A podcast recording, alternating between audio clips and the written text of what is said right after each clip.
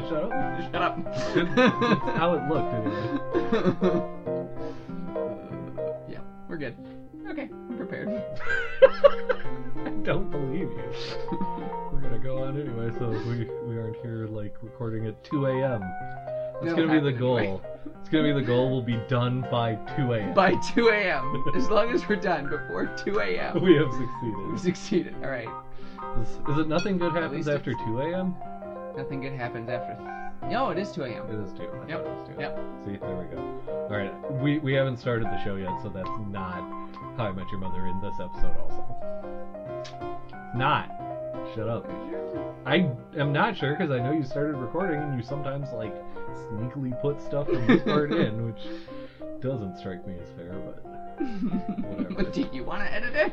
no, no, that's it's everything you do is fair and good, and you're very unique and good. Thank you. uh, okay, you ready? Sure. Do we need to be silent? No, we're good. Okay, we're never silent anyway. We're never. silent. Hello, gentle listener, and welcome to Michael and Ethan in a room with scotch. What was that? I was just laughing at The second Sally yes. was the thing I was gonna do, Oh, okay. which actually was like related to the book. you were actually whatever. really funny, and I... I- was just making a goat noise. and let me guess, yours is gonna get way more laughs, probably including from me. Uh, so yeah, it is, um, the life and opinions of Don Quixote, book one, part, Part two. two.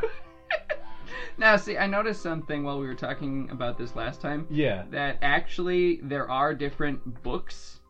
yeah, Like, especially in book, book one. Book two comes at chapter nine Yeah, in part one. So Yeah. it's like part one, book whatever. So yeah, like we've got to be specific with our terms here. Everyone's gonna be confused. yeah. You're right.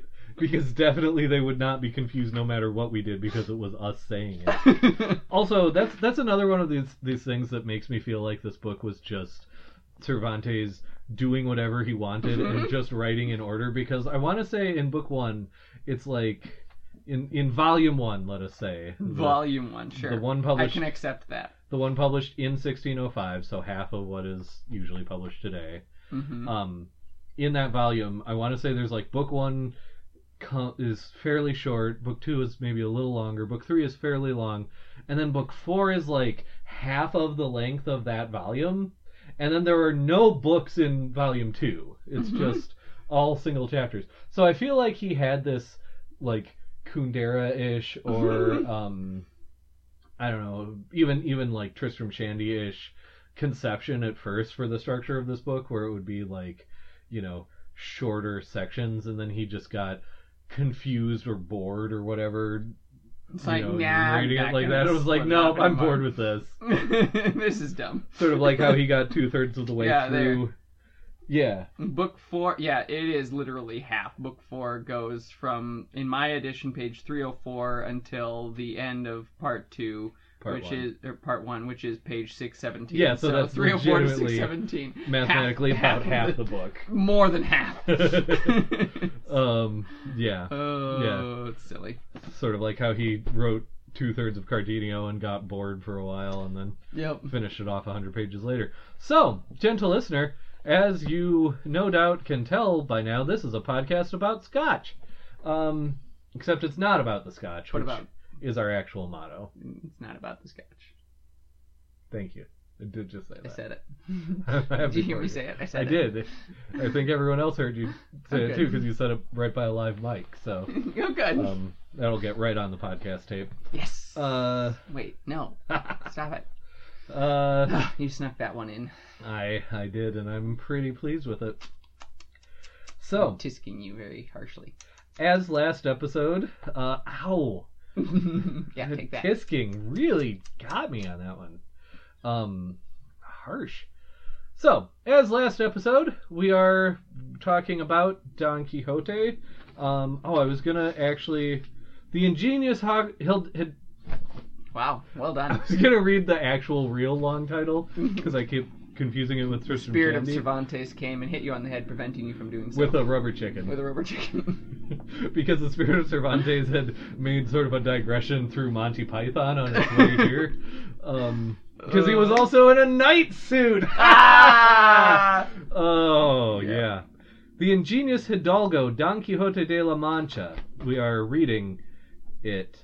Um, and also drinking the Balvenie 14 year old Caribbean cask matured Scotch whiskey. Mhm. Um, which I do feel is appropriate because, like, Spain traditionally has had a big hand in the rum Yep. production. I, I was gonna I was Um, gonna say something that there's yeah, that was- actually- that was clever. Yeah, there Yeah. is actually a rum. Thank you, by the way. Uh, there is actually a rum called Don Q. Oh, Really? Yeah, which I did Wow. very much consider getting Sure. for this Sure. show, but But you decided to be a purist. I did decide to be a purist. Mhm. Though, like, as with as much of a nod to Don Quixote as a purist could. Right. For all we know, this this Scotch was matured in Don Q casks. It Yeah. probably wasn't. I No, probably do not. know nearly enough about the industry to be making that pronouncement. Where'd What did you do put with the it? scotch? What did you do with it? it's okay, gentle listener. I found the Scotch. Good thing too. I would pull this podcast over. Would you? I would. So you have a problem with the podcast being released on cassette tape, but not with implying that it does have like a steering wheel that you're literally driving. well, I am literally driving the steering wheel of this podcast. Uh-huh. Okay. All right, Karen, can you read the rules, please, and hit Michael? Rule 1. Once the scotch is poured and the glasses clink, the scotch must not be mentioned at any time. If anyone mentions it, they lose. Rule 2. No one's mother should be mentioned in any pejorative sense or any other sense not directly indicated by the text of the book being discussed. If any mothers are mentioned, the mentioner loses. Rule 3. Ethan must never say the phrase first paragraph. If he does, he loses. Rule 4. Michael must never say the words vampire, vampiric, or any derivative thereof. If he does, he loses. Rule 5. If anyone has to use the bathroom during an episode, he or she loses. However, this should not stop anyone from doing so because this podcast is anti UTI. And what happens if someone breaks the rules? If one person breaks a rule, they receive a punishment in the form of a verbal stunt chosen by the person who did not break the rule. All that being said, everyone, drink responsibly. Yeah, Ethan. Yeah, Michael. Gentle, listener. Thank you, Karen. Uh, so here we go. We are going to clink our glasses, and then, uh, wow, wow! I feel like that should be a punishment. Gentle listener, I know you can't see, but Michael did just splash a little bit of the scotch, which I'm allowed to say because we haven't clinked we glasses. haven't. We haven't. So it's legal. splashed it right on my leg, thereby wasting good scotch. I didn't waste it. I I'm not- moisturized your leg. I'm it. not drinking it off my leg, and you definitely aren't drinking it off my leg, so it's going to waste. We'll get your wife back in here. Oh, she would hate that on several levels. All right, well, this is off to a great start. L'chaim. Schlank. Is that how you pronounce that? I don't know. What were you trying to say? Slancha? Yeah, is that, is that how you say it?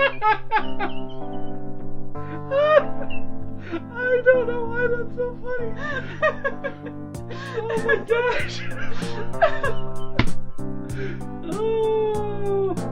Well, gentle listener, it's gonna be a ripe one.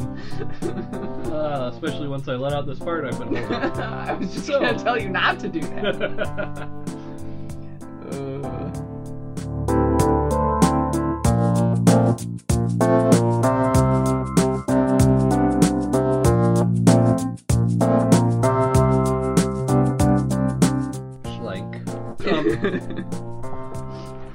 so I, uh, I'm interested in the fact that we spent pretty much all of the last podcast talking about genre, because Yeah. we're definitely going to talk a bunch about genre on this podcast. oh, Um, Well, here's the steering wheel. Thank you. Thank you. Oh, sorry, Grandma. Uh, no. Uh, you died several years ago anyway, so. Um, and that was took a morbid turn. that was my salute to my grandmother. Um, Uh, so this episode is dedicated to all of Ethan's relatives. oh my gosh. Um, Rip roaring. I don't think that did violate the rules. I feel like it violated what ought to have been a rule, but I don't think we can quite stretch it. Yeah, no, far. I think like it came close. Yeah. um, we really are not like the governing body that should be making these calls. It occurs no, to me. like yeah, like we we made the rules, but uh, we're also the enforcers of the rules. yeah, which is But like and like if there's a dispute, we both have a vested interest in one way or another. right. We need the- a neutral party Yeah. here. We need an umpire in here, Yeah. or a ref. and I would say we should get Karen back in here to be the judge of the rules, She would hate that. but well, Well, she might enjoy it. she might enjoy it, but also I don't want her to be the judge because she'll rule against me all of, every time. Um, Maybe we should get her in here. Yeah, well, Like see, exactly. You would like that. And I that's would. exactly the same problem that we're talking about here. We might need to phone a friend. Maybe Um, we should keep that one in our back pocket. Michael if there's a dispute over the rules, we phone a friend. Yes! Michael and Ethan in a room with scotch, colon. Who wants to be a millionaire? um. Okay, well, so here we are talking about literature. yep. Uh, Is that what we're doing? Wow. yeah, it is. I've been living my entire life as a lie. Well, I didn't want to be like the Don one to Quixote tell did. you. Whoa! Oh, look at that transition. Yeah, nice, tight. Thank you. Um, so this book we tou we touched at the end of the the last episode on how it gets called an anti-novel novel. Mhm. Um, which It's to- an interesting assessment. it's an interesting assessment, but also stupid. Yeah, Um, very dumb. now I'm, I, I will tell you what I really think of that assessment later. but, Okay. Uh, so here's the thing: it's not an anti-novel novel any more than say The Tick is an anti-TV show TV show. Okay. I haven't seen it, but I kind of get what you're talking about. I about. also haven't seen it, Okay. so we're on the same page there, All right. and that makes this an excellent example for me to have used. Right. But what I know about The Tick is that essentially it's a TV show that makes fun of the superhero genre, Right. right? Um, and that's like you know part of part of maybe barrier to entry on Don Quixote these days is the fact that like this is um, a novel in a genre or a set of genres that don't really exist anymore. And Mhm. it's making fun of another genre that also doesn't really exist anymore. Sure. Um, you know, we have echoes of this genre in sort of the modern adaptations of the King Arthur legends, Yeah. right? But even those have been so like warped and built upon and, and transmogrified over the years that that's not even a real accurate sort of a um, an analogy anymore. hmm Um, really, so, uh, gentle listener, if if this has been unclear so far, I, I should back up slightly.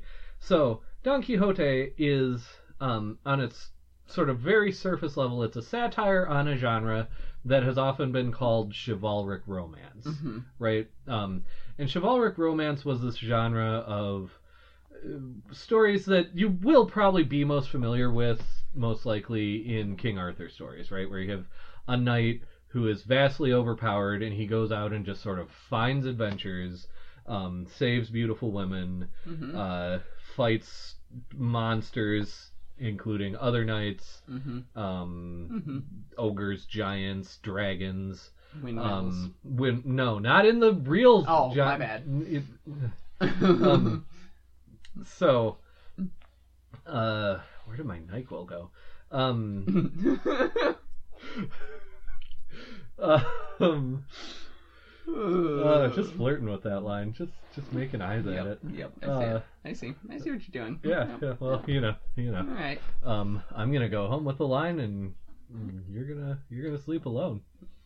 Um, Yeah. My my wife is four hours away. yeah, so, exactly.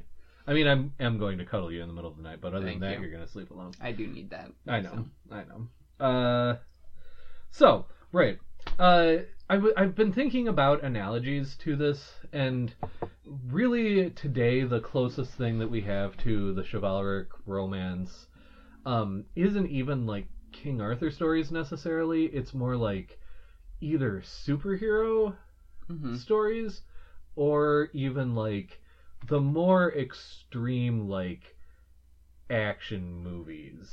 Sure. Like I'm thinking of like the transporter or anything else that like Jason Statham is in. Yep. Um you know, some of these these action movies where you do really get sort of superhuman in your powers, right? Yeah.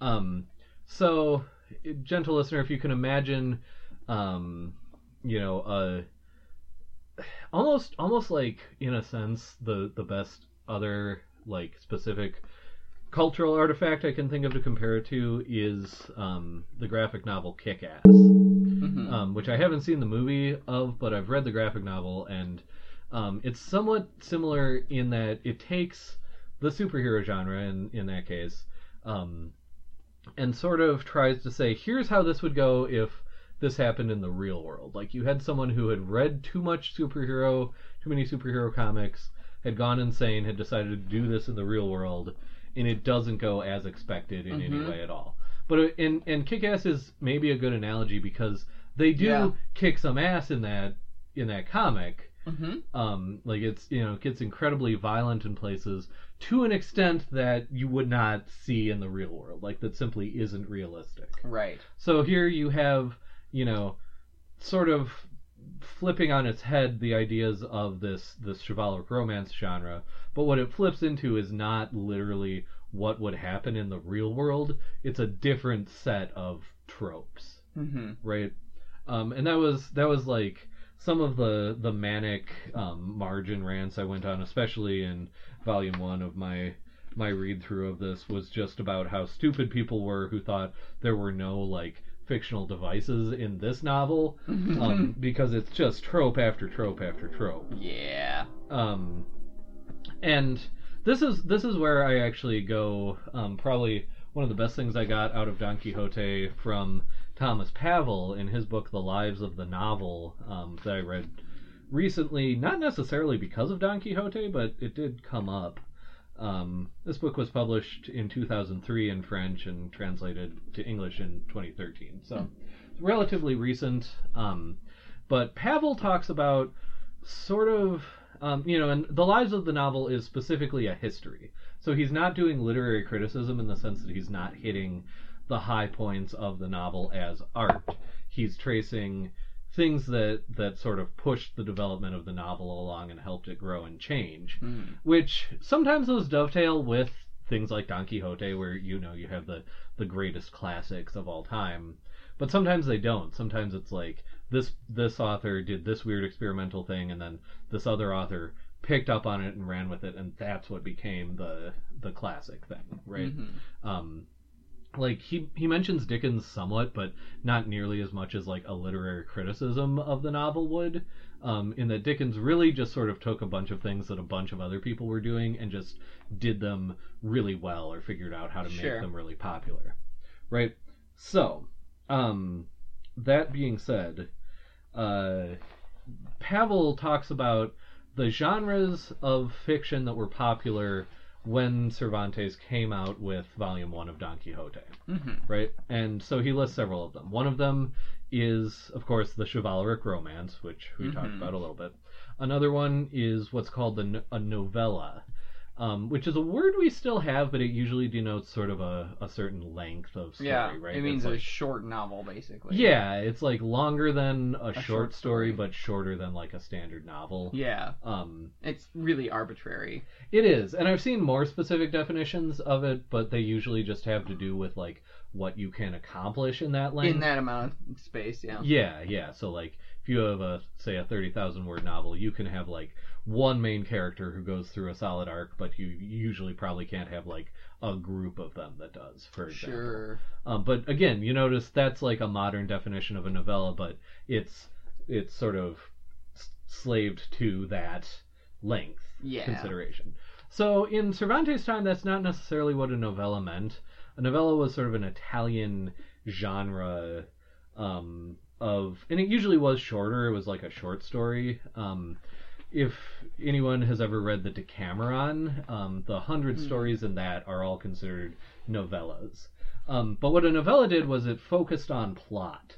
Um, so it usually had like two or three main characters, um, and the plot sort of went through a few acts, sometimes in the you know in a short span of pages, um, and the main characters sort of like developed a plot, right? Mm-hmm. Um, and in the Decameron, which for a novel written by a 14th century Italian guy is super dirty, like there's one novella in that in that book, and I can't believe this is the only example I can think of because I've read half of that book. That's like 50 of the stories, but there's one okay where a guy deci- uh, a like work day laborer guy decides um he wants to like get into a um a monastery but for nuns. Nunnery? Is Abbey? that an abbey or a nunnery? I don't know. Anyway, Either into one. a monastery but for nuns. Um and Get thee to a monastery, but for nuns. thank you. Um wow. Anyway, that was more a wow at me than at you, but whatever. Uh, so yeah, he goes into this monastery, but for nuns. But like, he has to pretend to be a like a deaf mute or something, so that he can be a man inside of this monastery. But like, the nuns have never seen a man, so they're wanting to like trick him and basically into having sex with them. So like they so it's this whole thing where it's like he's put up this false front and they're putting they're like believing his false front but then trying to manipulate it but Yep. it just becomes two people having sex who shouldn't be right and that's sort of a classic novella plot even though i just explained it somewhat crappily is like you have like deception 1 deception 2 deception 3 and then it's sort of like i hate that i'm about to say this word but it climaxes and then it's wow. over Wow. yeah, I did just tick the box on Patreon that said this was appropriate for all ages, so I'm literally sorry to everybody right now. Um anyway, so that's a novella, as horrifying as that is. Or what might be a better example since everyone has now read volume 1 of Don Quixote is the tale of inappropriate curiosity within Don Quixote. Mhm. That's a classic novella type story, right? Um that's the the one that where Cervantes stole the plot of Measure for Measure, but Right. ten years earlier. Um, so well done, Cervantes, time traveling demon. right. So that's a that's a novella, and then the other major genre at this time is the pastoral. Um, Mhm. And of course, again, a lot of people might be most familiar with the pastoral um, from Shakespeare in As You Like It. Mhm. As You Like It is a classic pastoral um, dramatic presentation. There were pastoral novels and pastoral, you know, works of poetry and stuff. Um, Mhm. But As You Like It is classic pastoral in that, you know, it takes place in the country. That was a big thing. Um, Arcadia was this like mythic land of like shepherds and poets and people who lived off the land and in the woods and stuff. Not a whole lot happens often in a pastoral novel. It's more Mm-mm. the plot there's like a loose plot often but it's more devoted it's more sort of an excuse to like be witty and to have like philosophical discussions. Yeah. and pastoral novels were often sort of about matters of the heart. So you'd often have sort of a loose plot excuse me of like two lovers who couldn't be together for whatever reason or like a love triangle. But like that would be the first 50 pages and then the middle 400 pages would just be platonic theories of the heart right? Um and then the last 50 pages would like resolve this plot somehow right Right. um, so Pavel says basically that, and like I think I mentioned in the last episode, this is Cervantes taking every genre that's popular at this time and Mhm. just demonstrating how he can do it better. Um, so you have a, at least one, arguably a couple, three novellas in there, right? You have hmm the Tale of Inappropriate Curiosity as a self-contained one. You could argue that Cardenio is sort of another one. Sure. Um, but then you sort of drop those, but then in the midst of those, you also have pastorals happening. Mhm. So, like, the plot of Cardenio gets sort of interrupted to do all this Lucinda nonsense, which is like straight out of a pastoral. yeah. Um, Well, even a lot of Cardenio himself is pastoral. Yes, yes, absolutely. Um, I get all the the people running around in nature in this book confused for Yeah, well, clearly no apparent reason it's Um, not like they all run around in nature or something. and do all of the same things. And also, there are four hot women um, who are all the hottest women on earth. right. But Dulcinea is way hotter than all of them, if she exists. if she exists. Um, so yeah, that's that's a whole thing. So um, in a sense, like especially Volume One of Don Quixote is a hot mess of um, Cervantes doing every genre that's available to him at the time. But according to Pavel, it's a thing where the whole is greater than the sum of its parts, right? That Sure. um, Nabokov builds this new thing on the pieces of this this set of old things, and that you know not that even Cervantes necessarily knew what he was doing, but when he did it, anything that was done in response to it, and possibly even like Volume Two of Don Quixote, could not be the same as what had come before, hmm or at least not without seeming old-fashioned again because of what um, Don Quixote had done. So that's uh that's genre theory as far as I dig it. Don Quixote goes. No, and it makes a lot of sense uh, because, well, I, I, I knew about the the chivalric romances uh, part of it, but the pastorals and the novellas, hearing it explained, it, it fits perfectly within this novel. So, Right. like that that seems to. It, it, I, I don't think I can argue with it. It seems there can be no argument that Cervantes was obviously just taking all of those genres and just shoving them all together in this one big thing right, that became a novel. right. Um, which it, it's interesting to me that a, a novel didn't exist at this time, but a novella did, and I'm interested to figure out what the etymology behind all of that is. Yeah. Um, Um, Pavel, it's interesting because he's a French writer, um, mm, writing in French originally, and he talks about how um, when Diderot in Jacques the Fatalist hmm tries to define what a novel is, he doesn't like any of the words for it. Sure. Um, and the words in French for it are like nouvelle and roman, which have Sure. traditionally been translated into English as like novel and romance. right. Um, And novel means new, right, which is like at this point a novel isn't new anymore. right. so Um, I think I, what I want to say is that there was a similar etymological journey um, to uh, what the like it, it in my mind it's analogous to like the word cocktail as we use it now sure. um, where at a certain point a cocktail like that word say in the early 1800s meant one specific recipe Okay. um, it just meant liquor sugar and bitters um, sure. right? And if you had, say, something that that had like juice in it, now you were talking about a cobbler. Ah. And you know there were Okay. slings and there were juleps, um, yep. which Got it. all you know survive as almost subcategories of cocktails. Right. Um, but at a certain point, sort of the, there was like a linguistic merger where cocktail became the overarching category. Sure. Sure. Sure. Um, and at some point, the word novel became the overarching category for like one long, coherent um, prose work. Right, of at least 50,000 words Yes. or something, which again is an arbitrary sort of thing. Even that is arbitrary because there are things that have been called novels that are shorter than that. Yeah.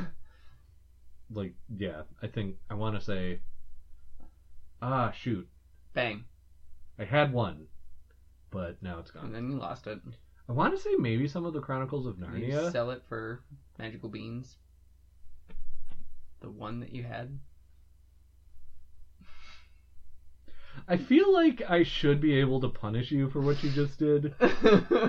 But it's only like a spiritual should and not like a a rule that we have. Just because you don't like it. Yeah, yeah. Because it feels like it violated something. sure. And this also is why I will never be appointed to be a judge. Because that's how I would judge Well, cases. also, you too. haven't passed the bar. Also, I haven't done any law school whatsoever. But other than that, it's this. It's this is why. Mm, It'd be it's just I, I would sit there on the bench and be like, it feels like you did something wrong, but I don't know. I can't nail it down, I- I- so I, I guess don't you're know free to what go. law you broke, so I guess you're free to go. Meanwhile, the prosecutors they're like, it was murder. Murder was he what he murdered someone. he murdered them. Uh, Okay. Yep. Hey, um, what were you talking about? Uh, Uh, novels genres and stuff and genres. yeah. Yes. Um. Yeah. Uh, I had a thought. Where'd it go? You had a thought. Where'd it go? I I I had kind of finished my There thought, and I think we were in here. Floundering Anyway. around for another one. yeah. Now, all right, we finished that. Now, what are we going to talk about, Yeah, gentle right. listener? we Uh, have no idea. I have this book here. What is this book that you're talking about, Ethan? it's the one you're holding in your hands, Oh, also. Um, Yeah. I did. I did want to talk about Dulcinea if we. Yes. If we want to. That's to a question that. I did want to ask you at some Okay. point. I don't know why I didn't think to just go ahead and ask you now, but Sure. um, maybe it's sort of a volume two question also. But Well, I think it does branch into volume that- two, should but that matter? Who cares? Um, Who cares It's our matters? party, and we'll cry if we want to. ha. Uh, yeah, you show 'em. So, Michael. Yeah. Does Dulcinea exist? Yes and no. Of course. That's like saying that. That's like the amount of information we had before I asked the question. But also, I did ask you sort of an interview style question that was a yes or no question, Yeah. and that's against the rules because then you can Wait, did you yes break the no. rules then? Not those rules. Oh, different rules. Interview rules. Wait, are we dealing with several different sets of rules all at the same time that we have to exactly follow all at once? Yeah. Wow. Sounds like Cervantes writing like three different genres at the same time. Yeah, it does. I was not sure if you were just going to end that statement with the word "wow," uh, which I would have been both in favor of and against. So here we are. Oh, guess what? This all is. It's Schrodinger's cat. Whoa! You said it this time, not me. Yep, I know. I wanted to beat you to it because I was sure you were going to think of it soon. well, there are more ways to skin a cat than just to beat it. Yeah, you could put it in a little box with a radioactive isotope that might or might not break down and kill it. It's true. Yeah. Yep. Go on. So- um, Let me let me rephrase this. Yeah. What proof do we have that Dulcinea exists? end of chapter one. Okay. Um, I'm gonna read not the entire paragraph because the paragraph takes up a page and a I was gonna say because Um, that's a Cervantes paragraph, and you might as well just read the whole chapter. Right. So I'm gonna lead, read. I think what's the last third of that paragraph. Okay. Uh, where in my translation by uh, Thomas Smollett, Tobias. Thomas, Tobias, Tobias. Yeah, you're I right. think so. Tobias Smollett. Yep, you're you're. It's right there on the cover if you want to it? double check. No, it's not. Is it not? No, it's not. It should be in the You're a cover. liar. This is taking too long. I'm gonna read the last third of this paragraph. I read a different book by him. It's definitely Tobias. Why am I Okay, second it's guessing Tobias. here? You're correct. Thank you. Gosh. All right. I know I always Um, have to be right when the facts are on my side. Uh, um. Uh. All right. Um, so like the the whole first two thirds of the paragraph is Don Quixote saying that he needed a lady to inspire him, and so he uh, pronounces this great proclamation of his love to her. Um, and then it says, uh, "This they say was an hale, buxom country wench called Aldonza Lorenzo, who lived in the neighborhood, and with whom he had formerly been in love." Though by all accounts she never knew nor gave herself the least concern about the matter.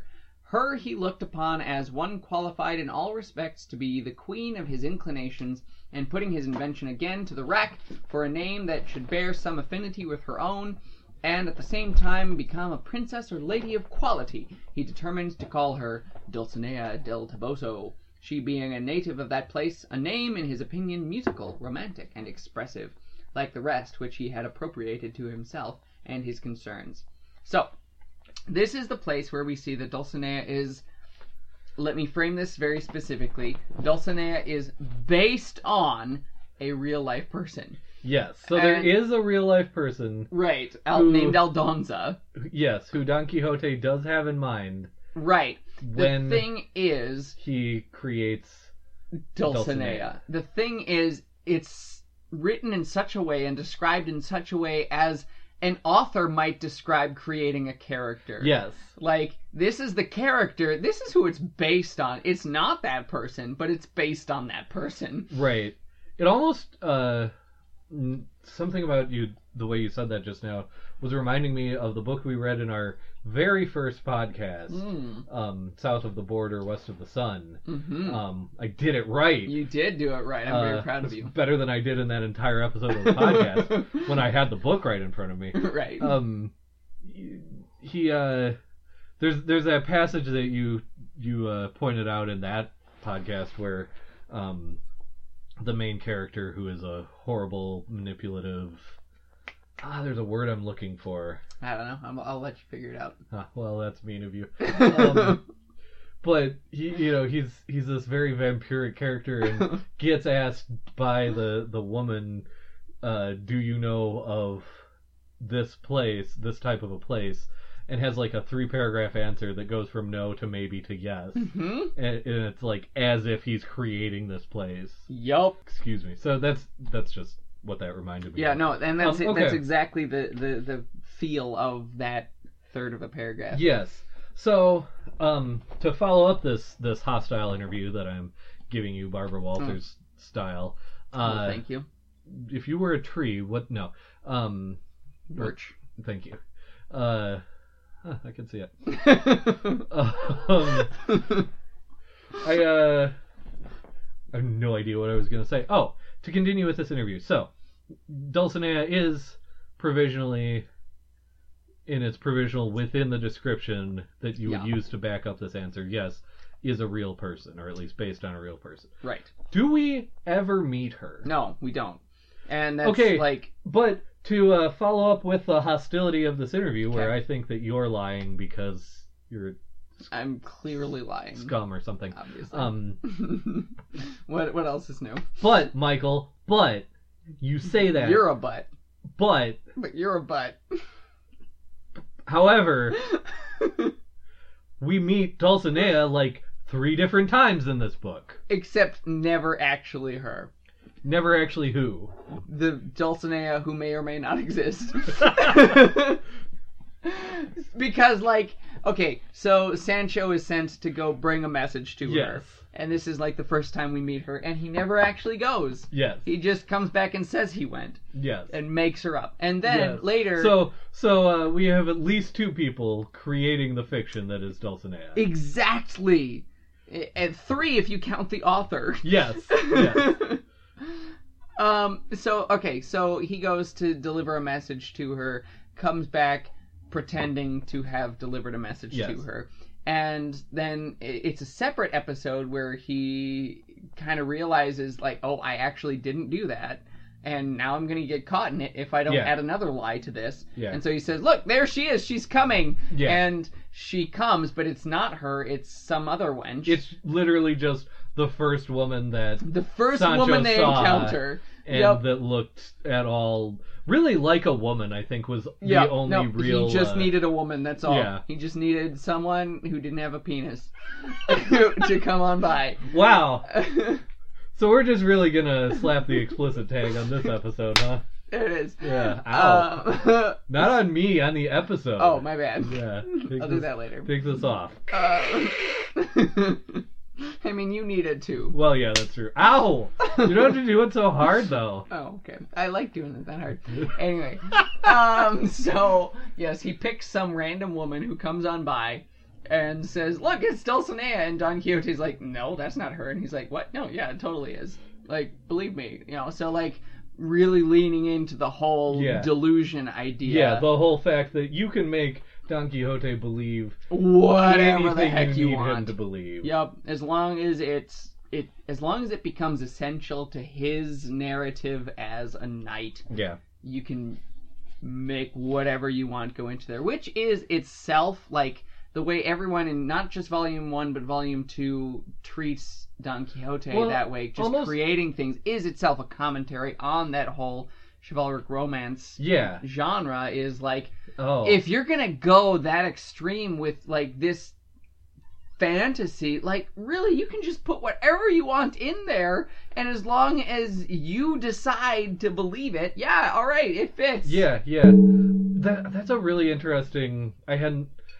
thought of the the um sort of structural genre criticism being part of what that was about, but it's it's true, yeah, because it's um, and I think like it's even in this text in some of the more explicit like Mhm. almost essay like po- passages where characters are criticizing the genre. Mm-hmm. Um, it's it it is just there. It's like yeah, this genre is ridiculous because you can just make anything happen in it. Right. And you know, it it, it reminds me of um, modern fantasy novels, which more than one critic has drawn sort of a straight line between the chivalric romance and the modern fantasy novel. Sure. Um, eh, but you know, modern fantasy as a genre has several other roots, but I think one of the things that maybe gets from the chivalric romance is that if you have bad um, bad epic fantasy, hmm any plot line you need to sort of have happen can just be done by magic.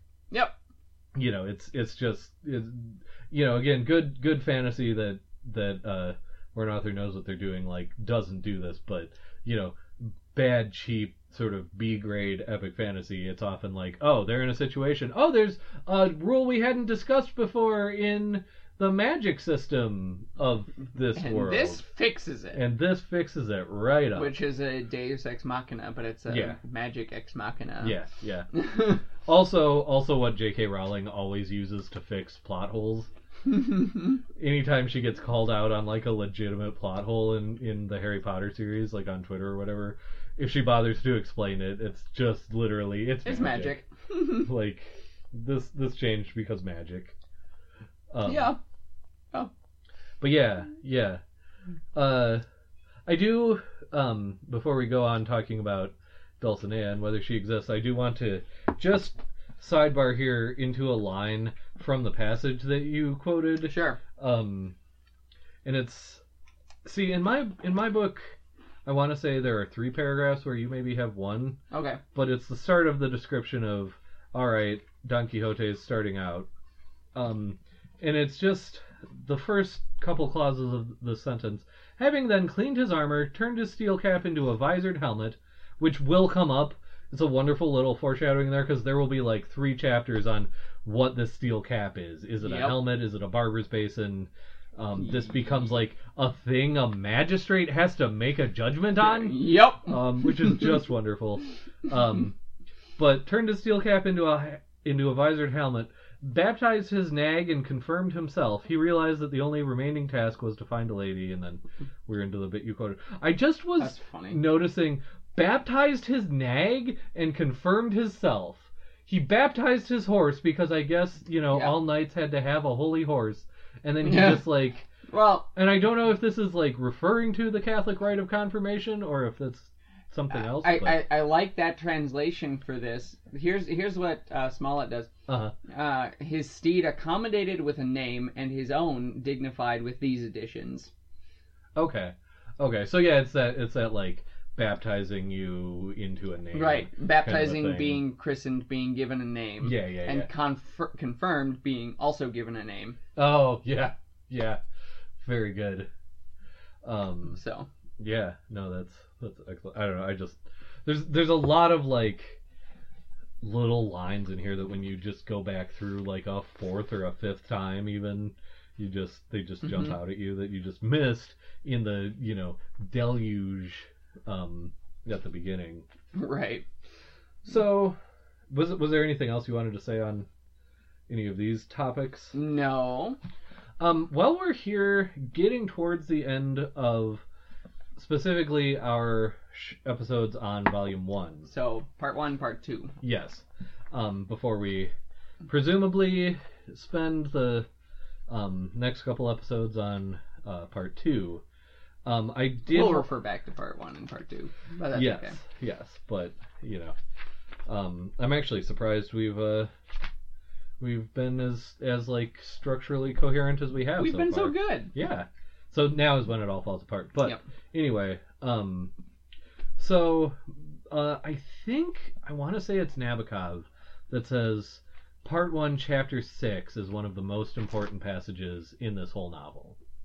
Um, and which is interesting because, and I think we've talked about this already. Nabokov kind of didn't like Don Quixote. Yeah, no. Like he doesn't think it's he. I he says something. I forget how he phrases it exactly, but he he says basically like it's a good novel, but not a great one. Right. Something like that. Like he. Like, yeah, it's entertaining, but stop emphasizing it so much, you guys. Well, and he acknowledges not only that it is entertaining, but also that it's like important to the history and development of the novel, that it's influential. He just says it's also like not that great. But he does say that chapter 6 of part 1 is super important and I think I would tend to agree. okay. Um I'm actually I'm going to ask you about that in a second. Okay. Um, because I was gonna say, so I kind of read those lectures at a weird chronological place because I read Don Quixote for the first time in 2013 or 2014, and it was like two or three years later before I read Nabokov's lectures. Mhm. Um, and it was then again another couple years before I read Don Quixote again for this podcast. Um, so by the time I got to his lectures, like he referenced a lot of stuff that had jumped out at me when I did read it, but this chapter just got right by me. But in this reread, knowing to look out for it, I read through this chapter and then stopped and reread it again just to be like, oh yeah, okay, yes. So, bef- but before I uh, mention and prejudice the witness uh, Yeah. as to why I think that, I want to hear um, what prompted you just now to say that you agree with Okay. Nabokov on this matter. So chapter six is labeled in my translation anyway. Uh, of the di- of the diverting and minute scrutiny performed by the curate and the barber in the library of our sagacious hero. I mine is pretty much the same. Mine does say ingenious Hidalgo, which I Oh, like. But I like sagacious. I, I um, like them both. Sagacious Hidalgo. There Yeah, yeah, yeah. All right. Um. Anyway, so yeah, it's the curate and the barber who are such interesting characters, and and I want to reread this entire book, both these books, paying a special attention to the curate and the barber. Uh-huh. But every time they come onto the stage, it gets so meta. Yeah, yeah. and uh, you you like they're almost like they're standing in the place of uh, Cervantes' critics. They're standing in the place of the reader. They're standing in the place of uh, just the the people at large. Yeah. And like All of those things, and also of like the Greek chorus. Yes, yes, very, very Greek chorusy. Anyway, they they they go through his library and they're like, this is what's causing him to go mad, and this one's causing him to go mad, and they Yeah. burn a bunch of his books Right. uh, because they're doing all these horrible things. Um, couple interesting notes within this chapter, which is the length of about eight pages in Mhm. my translation. Um, so a fairly short short chapter. Um, Is that short, like as opposed to other chapters? Yeah, your other translation? chapters are a little bit longer than that. Um, I, I, I'd say it, it ranges from like maybe six to twenty, Okay, uh, depending on the chapter. sure. But um, so a, a couple things of, of note in here. It's in this chapter. I, I don't think it's before this, but in this chapter that Cervantes himself is a character in the novel Yes, because yes, they yes. find a book by Miguel Cervantes. de Cervantes. and he doesn't have them evaluate him any real like glowingly. Yep, no, it the the barber. Uh, but pray, what book is that next to it? When the barber told him it was the Galatea of Miguel de Cervantes, that same Cervantes said he has been an intimate friend of mine mine these many years, and is, to my certain knowledge, more conversant with misfortunes than with poetry. There is a good vein of invention in, in his book, which proposes something, though it concludes nothing. We must wait for the second part, which he promises, and then perhaps his amendment may deserve a full pardon, which is now denied. Until that happens, let him be close confined in your closet. So that's one of the books they decide to keep Uh-huh. because they're waiting on judging it until he publishes part two, Right. which seems like such intense. Like, how did ugh, ugh, how did it take ten years for part two to come out Right. after a fraud had published something before Right. part two actually happened? When like already in chapter six, a part two was already kind of hinted at, not. Of, was it- like this book, but of a different Yeah. book? I don't- still like I want to say, and I might have this wrong, and again, it would help if we did any like research or fact checking for this podcast, but Sure. this is not that kind of a quality podcast. No, we don't fact check anything. Nothing is of quality. Um, excellent, thank you for that. hmm Also, this is definitely us doing the the priest and the barber. Um, But uh, now I forgot what I was gonna say because I got so amused by the fact checking Galatea image of Part us. Two. Yes. Oh, I'm not sure Galatea Part Two ever did come out. Yeah, and I don't know either. I I didn't check on that. I that. feel like I read that it didn't ever like he never finished it. Sure. I'm pretty sure that's actually I might be able to fact check this right now. This is this is the kind of uh, scintillating live journalism you read read you listen to this podcast Yeah, for this podcast. gentle listener speed fact checking seeing if Ethan can back up some BS that he said here live without there being like a uh, a dead zone in the in the podcast. Sure.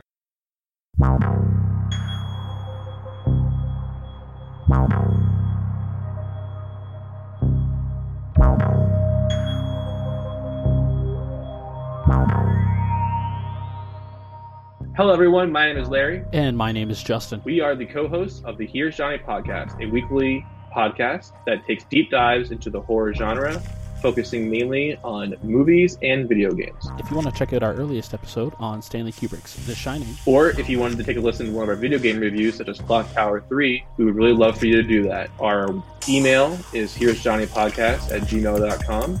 And if you head over to our website on Tapestry, which is linked off of Tapestry, you can find out more about our show. We hope to hear from you soon.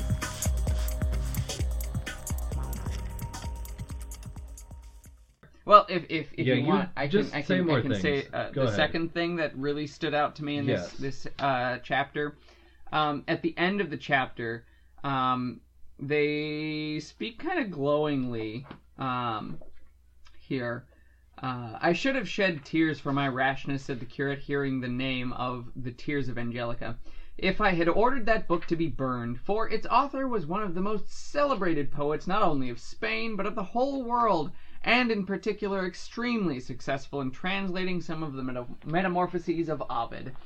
So they're praising the author of the Tears of Angelica Yeah. for being not only a good author but a, an excellent translator because he did an extremely successful translation of the Metamorphoses of Ovid. Yeah. Now you go back a couple of pages, and um, the curate is also talking there, and this is one of the places where I specifically noticed a um, contradiction within the characters of the curate and the barber. Uh, the curate here says, um, "Let us pray heaven to forgive the captain who has impoverished him so much by translating him into Spanish." And this is um, I don't know what book they're talking about, but a book translated into Spanish and making him a, a Castilian. And indeed, the same thing will happen to all those burning. The same thing will happen to all those who pretend to translate books of poetry into a foreign language. For in spite of all their care and ability, they will find it impossible to give the translation the same energy which is found in the original. So, just disparaging even the idea of translation there. Yeah. And yet, then at the end, the same character, the curate, finds another book or find, finds another author who did translation and says he did such a good job of translating. That was wonderful. So j- the inconsistency there in the the character of the curate, which just emphasizes the subjectivity of what one will find of value for keeping in literature. Yeah. Um, and also, though, it, did I catch it right that the translation that the curate praises makes the original seem much more Spanish? Yes. Um, which I think is actually a key, both to that and to like what the the curate and the barber Well, what what keep around. It, it, it's general? also kind of what he, he didn't like about whatever was translated that he didn't like. He said he tried Right. to make it sound Spanish, Right. and it it wasn't good. Right. ultimately, is what he says. So like it, it I, I- I don't think there's a clear line of demarcation between whoever translated Ovid and whoever translated whatever other work. Yeah. uh, that like, yeah. It is very arbitrary. it's super arbitrary. yeah, and that that arbitrariness I think is a key to unlocking this chapter in a different way. okay. and may actually be another um or if i had to guess like one of the main reasons that nabokov thought it was a super important chapter. Um, Sure. And some of the things that you've said may also be that for that ma- matter. Nabokov was much more of a both and person than an either or one, I think. Mhm. Um, but this is this is why this chapter stood out to me so strongly in this book, or in this reading rather. Um, and it goes back to uh, when I was in uh, graduate school for English, um, and I took a class called Early English Novel with a wonderful, wonderful, wonderful professor by the name of William Dyer, who um, was was at Minnesota State University Mankato um, when I was in grad school. He was on the verge of like semi-retiring when I took him. He may be retired fully by now, for all I know. Um, I haven't kept in touch, but um, if he's not, and you are like in Mankato or in the area, you should definitely take a class from him. It was basically like taking a class from like Garrison Keillor, both the the level of intelligence and insight, and also his voice. Mm. Cause like, and it was just because it was an evening class, and you had to have this debate between like letting him lull you to sleep, which he absolutely could, but then not wanting to miss the brilliant things that he would say in that voice. Um, and so this class, like I said, was early English novels. So we read Yeah. like Tom Jones. We re- we did read The Life and Opinions of Tristram Shandy, which by the time I was in graduate school was my third time reading it. Thank you very much. Um, well done. You get a gold star. thank you. I deserve this. Yank. Um. Anyway, uh, you know, Tristram Shandy. A a lot of those like those pre Jane Austen novels that you've heard of vaguely, but most people don't read. Um, and some of them for good reason, and some of them for not. For example, we read Pamela by Sha- Samuel Richardson, and it was a slog. That's one that even I will say is a slog. Sure. I understand. I it's sort of how Nabokov was about Don Quixote. I am with that book. I understand why it was important, but sure. don't read it. Don't ever read it. Um, if you we, if you ever, listener? Don't read it. if you were ever to bring Pamela to this podcast, I would only do our episodes based on my readings of it in grad school six years ago. is how much I'm over Pamela. Very good. But um, Dr. Dyer, he loved Don Quixote. He would have taught Don Quixote in this class, hands down, without blinking, if the class hadn't been early English novel and not Ah, just Spanish early novel. Yeah. Sure. Um. So, but he did these digressions into Don Quixote, which were like some of the most insightful things, and still are to this day, that I've ever heard about Don Quixote. And one of the things he always said was that Don Quixote was a novel. It was a subversive novel. Cervantes Sure. started Don Quixote when he was in prison. He had Oh. been imprisoned by the Spanish Inquisition. Ah, Um, I did not realize that. yeah, it's referenced in the book, but it's very subtle. Mm, Um, I missed it. I, I caught it, but I didn't mark it, which again, Any, way to go. any prep work for this podcast would have been great. Yeah, okay, Mister, don't make me edit more than five minutes. Um, so I'm just not even gonna edit this. I'm just gonna. Here you go. Raw audio. raw audio. Um, raw audio. that sounds gross. I like Um, it. Radio. So We'll get out our horses and bulls for the radio. You're gonna cut this out, though, please. Um, I know you're not, but I want this on the record that I objected. Okay, so this is a subversive novel. This, like, according to Dr. Dyer, this is a novel every bit as subversive as a real novel that would have been written in, like, Stalinist Russia or um, Germany under Hitler. Like, that's how oppressive the Spanish government was Yeah. at that point. Um, and, you know, so they, like, some of, some of, uh, Don Quixote's asides into the importance of censorship become very interesting in this context. yeah. But also, um, this chapter where they're burning books for Yep. arbitrary reasons, like if you suddenly start to think about the books as people and the curate and the barber as the judges of the Spanish Inquisition, Yeah. burning them for completely arbitrary reasons that have much more to do with their personal preferences and like their own friendships and connections, Yep. um, this does become a very different novel, Yeah. No, that's a really interesting. right? Mm. And frankly, like that's all. That's probably most of like the historical context and, and research and reading I've done to do that reading of the Sure. novel. But if I ever do a third reading of the novel, it will only be after I have thoroughly researched the Spanish Inquisition, the government of Spain at that time. Um, which I do know from what I have read, like they were dragging professors away from their podiums mid lecture if those professors had been, you know, denounced to the Inquisition Sure. like it was legitimately an oppressive, you know, um, yeah. totalitarian dictatorship of a government at that time. Yeah. I'm not surprised. Yeah, Yeah.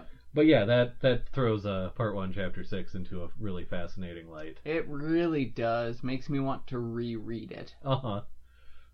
Yeah. No, that's fascinating. Yeah. I like that. Yeah. Um, perhaps we will go into more of this um next time. Perhaps we Sure. won't. Eh, But we are knows? more or less that time. We certainly don't.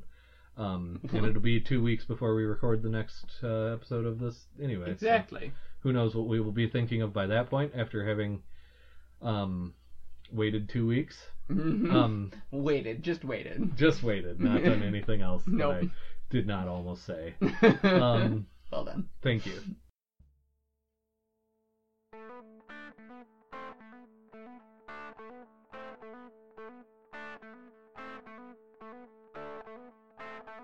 Hello, gentle listener. We just wanted to take a break here at the bottom of the episode from ending the episode and just talk a little bit more about our Patreon. Uh, Yeah. The main point of our Patreon page is, of course, to give us money, but as with Please, all money. things in this extremely broken capitalist system, you can't just ask people for money, so we're giving you some some uh, things back. Mm-hmm. You're not buying them. They're rewards for the They're- money that you give us. Yeah, which is definitely not what buying is. Nope. Uh, anyway, so uh, if you go over to our Patreon page at patreon.com slash room with scotch, there's also a, a link on our website. You can Yep. see all the tiers. We just wanted to highlight a couple things. Um, If you Mhm. just give us one dollar per month, just a dollar, One dollar. You get One dollar going once, going twice. Sold for one dollar. Except not sold. You're donating it, and we're giving you a reward. and also it's not the only thing. So really, this metaphor is falling apart around us quickly. Oh crap! Uh, All right. One dollar. you get for a dollar you get access to the secret archives um, Yes. which contains tons of bonus audio from michael and ethan um, i have at least three different sort of bonus things up there currently to our analyses of of various uh, shorter pieces. Um, there's a file of me reading the short story that i analyzed in a different file. Um, hmm and the plan is to expand. By the time this goes up, there'll be more of me on there as well. Excellent Yes. specificity there And there's there's also content from uh, some of the other Tapestry shows as well that you can get access to just by donating only to this show. So Yeah. isn't that great? Yeah. So access to the secret archives at just a dollar. For three dollars per month, you get to pick an issue of Tapestry Wonder Tales and Trivialities, which is a magazine that we produced three issues of several several years ago. That's filled with stories, Yep. poems, um, visual stuff, uh, just sort Funny of little things wondrous things. Um, and trivialities. and they're they you know we we've never been timely so therefore tapestry magazine is timely. so anytime that you donate Exactly. and get your copy you should you know be able to revel in the stories referencing you know literary works from hundreds of years ago and other extremely Yep. timely relevant things Absolutely. That's Um, exactly what every coffee table needs. Yes. Uh, at twenty dollars or more per month. Um, now I've skipped a Mhm. few tiers, so you'll have to just go to the Patreon to uh, Look at all the things you can yeah get. look at all of them. Uh, at twenty dollars or more per month, you get a personal minisode just for you. Mhm. If you donate twenty, if you pledge at the twenty dollars more per month level, we will work with you um, to pick a book, short story, poem, or other input. Maybe you want us to watch a movie or read a read a Yeah. graphic novel or something. Um, Sure. we will do that. It will be dedicated for to you. Um, We'll Mhm. do our best to personalize it for you, um, and you yourself will become a part of Tapestry lore. Yeah. Um, Imagine that. You will be immortalized. Now, we do have one tier. Like I said, we have several tiers between three and twenty dollars. Go to the Yep. Patreon and look at that. Michael, do you want to talk about our last tier, our highest tier? Yes. our for our transcendent tier, as it were. transcendent tier. Yeah, that's that's what we'll call it. The transcendent tier. If you Yes. love this show so much that you would like to donate $1,000 or more per month, if you would like to uh, pledge that amount, $1,000 or more, that gets you to the transcendent tier. Uh, you get to be basically a, a lit professor for us. You assign us a book to read and an essay to write about it. Ethan and I will each write an essay, uh, providing a self published hard copy as well as a digital copy of that essay in the secret section. Uh, so you get to basically turn us into your literary slaves and make us read a book. Write an essay and give it to you in hard copy and publish it on the secret section and whatever whatever it can be. Let your imagination go wild if you decide to do this. Um, yeah, we will write whatever you want. Um, and some people might say it's a, it's a little bit arrogant to uh, have a thousand dollar tier, but you know, what's the worst that can happen? We don't get a thousand dollars or more per month. We already don't have a thousand dollars or more per month, so like, whatever. We're not man. losing anything. yeah, don't add us. Don't Yeah. add us. Back off. All right, back off. Except to give us money. Yeah, thank you, please. Thank you. So Thank yeah, you. once again, that's at uh, patreon.com slash room with scotch. Check it out and donate whatever you feel comfortable donating. whatever is in your heart, and also Mm-hmm. whatever things you want to get out of it. Yep. But you're not buying Uh, it. You're you. donating, and we're giving you a reward. It's very different. Thank you. We love you. Thank you. We love you. Bye. Thank you. We love you very much. Bye bye.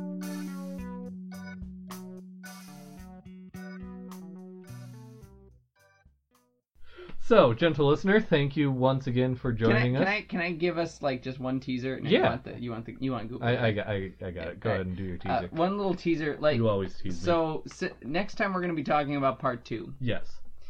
Right now we're ending part one. Yes. How Cervantes ends part one is by writing Fosse altro cantera con mig- miglior plectro, which Okay. is translated in my notes as May another poet sing with a better pen. Interesting. Right? Part one ends with Cervantes saying, May another poet sing with a better pen. And guess what happens between the publication of part one and part two? There is a false. There's a false. Don Quixote part two. So Yeah. see, here's the thing: Cervantes invited it. He got what he asked for He did, but also, in a not a better pen.